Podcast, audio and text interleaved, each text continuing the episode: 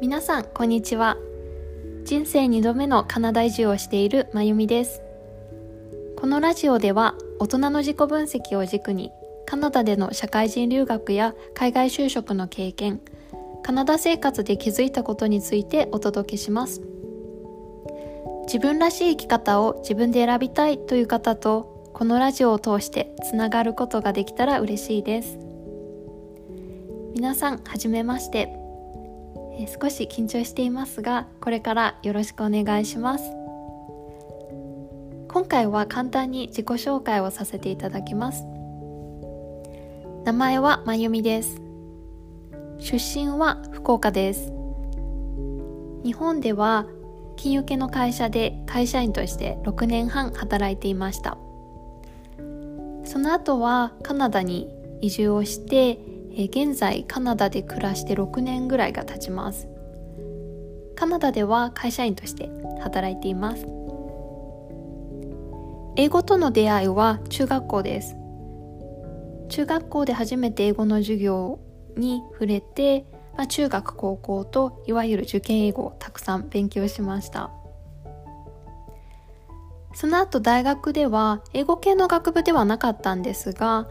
ネイティブの先生が英会話をしてくださるようなレッスンというのが、まあ、週に1回ぐらいありました。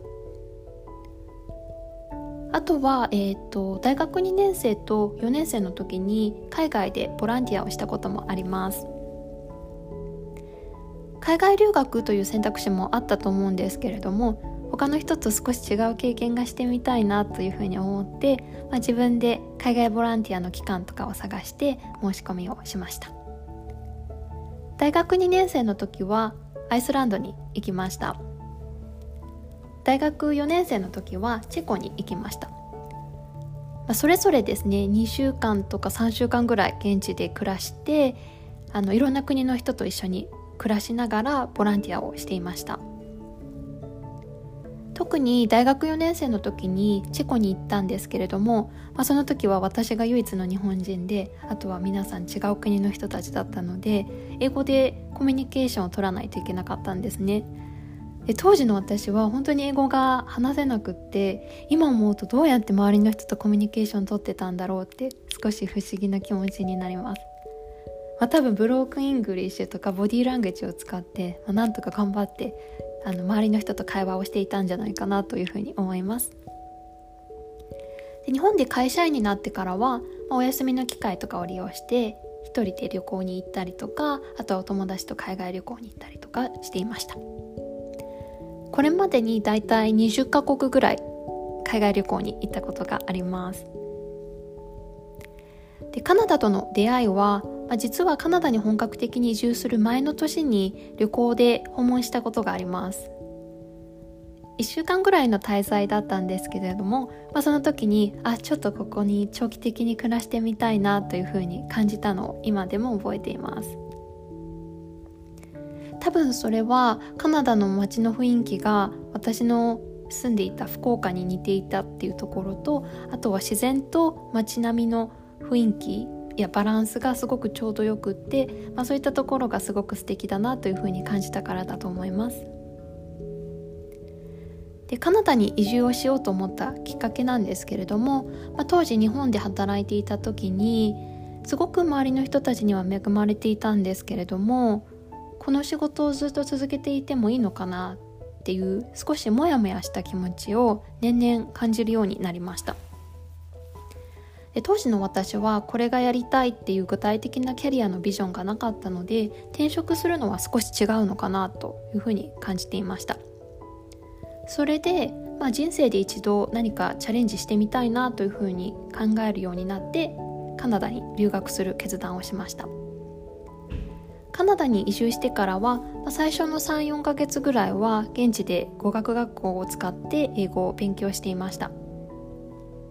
でその後にカレッジって言われるいわゆる専門学校みたいなところで1年間国際ビジネスを勉強していました。カレッジを卒業した後は引き続きカナダに残って就職活動をしました。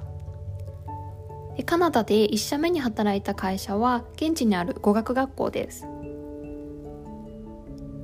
語学学校では、まあ、日本人のマーケットを担当するマーケター兼カウンセラーとしてだいたい2年半ぐらい働いていました。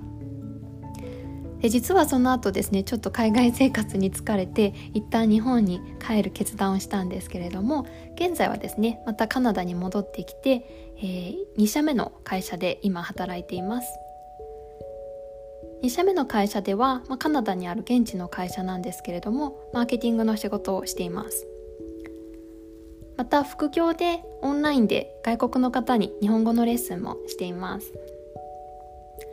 20代後半で初めてカナダに留学した時はまさかカナダの会社で働けるなんてそんなことも想像していませんでしたしあのカナダの会社で働けるような英語力もなかったです。で6年経った今少しずつですね、まあ、自分らしい生き方がカナダで築いていけてるんじゃないかなというふうに感じます。でこのラジオでは社会人留学や海外就職海外転職の経験を通して学んだことを楽しく皆さんにシェアしていきたいと思っています。またカナダ生活で感じたことや気づいたことについてもお話できたらいいなというふうに思います。このラジオの解説とともにインスタグラムやノートを使って情報発信をすることも始めましたのでもしお時間があれば覗いていただけると嬉しいです。1回目のラジオを聴いていただきありがとうございました。これから楽しく皆さんに情報をお伝えできるのを楽しみにしています。それではまた。